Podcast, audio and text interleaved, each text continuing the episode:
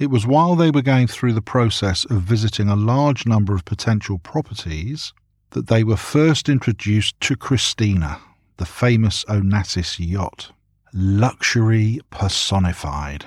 Lapis lazuli baths, onyx tables, hand carved images of jade, classic paintings, gold icons, bar stools made from the skin of whales' testicles.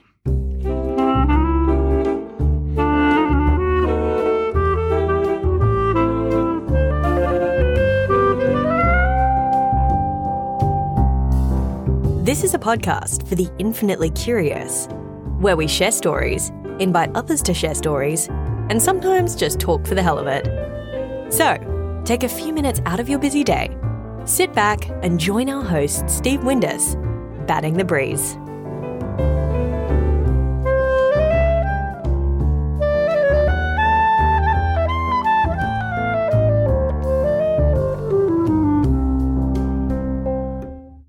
Last week, we shared an extraordinary story of how a young lady.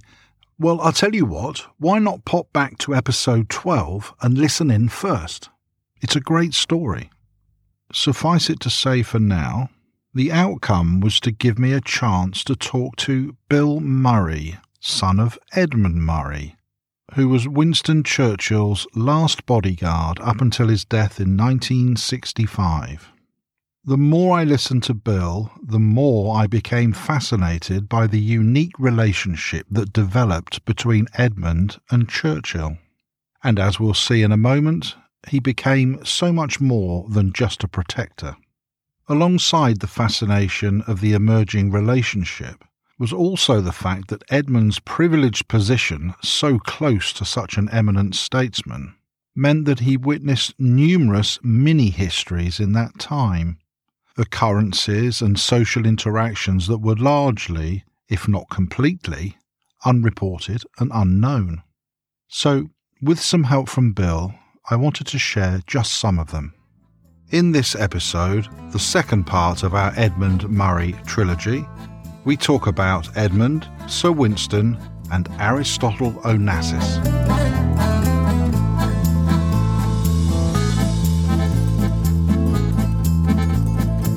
Winston Churchill met Aristotle Onassis for the first time in the winter of 1955 56. Onassis was the most famous and wealthy Greek shipping magnate of the 20th century. Following Sir Winston's retirement, the Churchills contemplated purchasing a villa in the south of France. Onassis was introduced to them as an expert on property in the area, and they got on very well. Onassis had a suite at the Hotel de Paris in Monte Carlo that he would let the Churchills use. So Lady Churchill and uh, Sir Winston and their staff had accommodation at the Hotel de Paris. It was while they were going through the process of visiting a large number of potential properties that they were first introduced to Christina, the famous Onassis yacht. Luxury personified lapis lazuli baths, onyx tables, hand carved images of jade, classic paintings, gold icons, bar stools made from the skin of whales' testicles.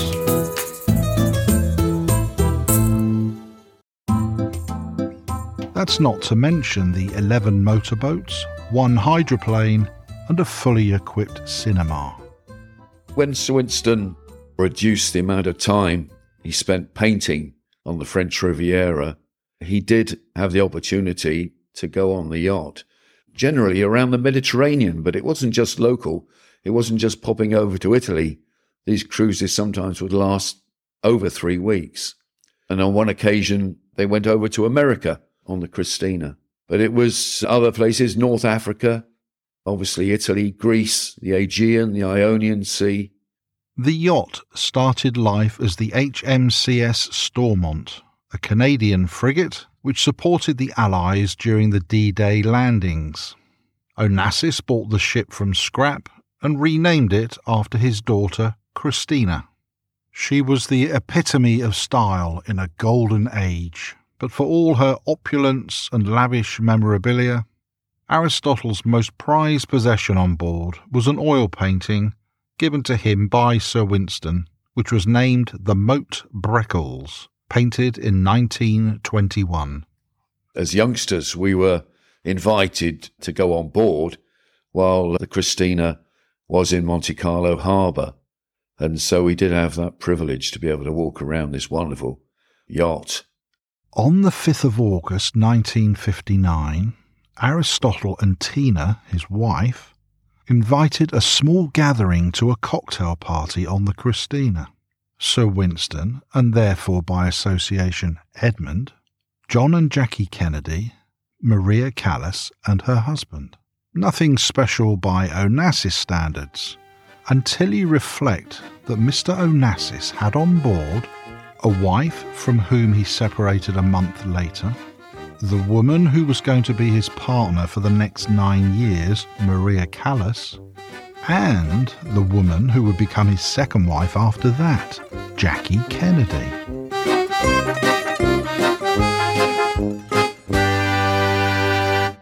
I'll leave the rest to your imagination. Over time, Onassis and Churchill became close friends. As an indication of Winston's fondness of Aristotle, he bequeathed to him his budgerigar, Toby. Toby was originally presented to Churchill by his breeder, Lord Montgomery. In fact, Edmund received one at the same time from the same source.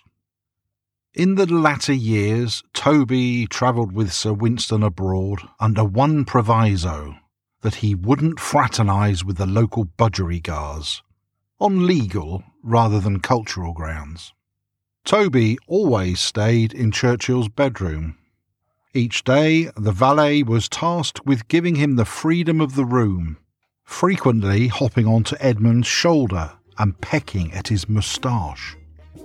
In 1961, in the Onassis suite on the eighth floor of the Hotel de Paris, a French window in the lounge was innocently opened, and Toby flew out in the direction of the casino, which was ironic because Churchill was known to like a flutter. And, as it turns out, so did Toby. Churchill was extremely fond of Toby and so was particularly upset. Onassis never received his budgerigar. Toby was never seen again. Of course, Edmund was observing this friendship developing firsthand. Onassis was a very generous man. He'd put himself out for Sir Winston. He had a great love of Sir Winston, and it was genuine. It wasn't just something that he did for show. They really did get on very well together. If Sir Winston needed anything, a cushion on his chair, or to go to the toilet, or whatever it was, then Aristotle Onassis would do that. He wouldn't ask one of his staff to do it, he'd do it himself. And he'd sit with Sir Winston for hours talking to him, and the two of them got on very well indeed. On one occasion, they went through the Bosphorus and along the canal, and they passed the uh, the Dardanelles. The Dardanelles, also known as the Strait of Gallipoli, that internationally significant stretch of water which connects the Mediterranean and Aegean through to the Sea of Marmara, the Bosphorus, and into the Black Sea. It's one of the narrowest straits in the world, which helps to explain its strategic importance, particularly in times of war. In 1915, during the First World War, the Allies tried, disastrously, to gain control of the strait. At that time, Churchill was First Lord of the Admiralty, and Gallipoli would cast a long shadow over his reputation. 70,000 Allies and 60,000 Turks lost their lives.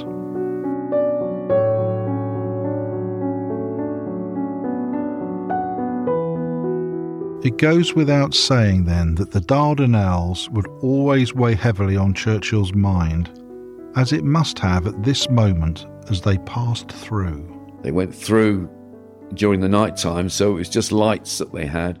Aristotle Onassis asked Dad to be with him and Sir Winston as they went by the coast of Gallipoli.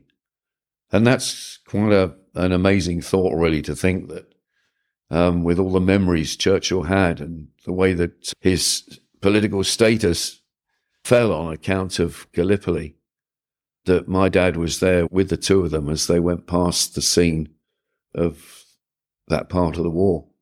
Edmund recalls in his autobiography We went on deck to watch the dim, distant outline of the shore and the hills for two hours.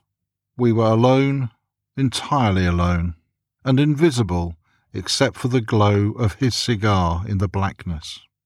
What memories, I wondered, were stirring within his mind? Did he see before him, in that warm night air, the ghosts of the regiments of men who perished at Gallipoli Beach? Men who had been just cogs in the vast, ponderous machine that he himself had set in motion.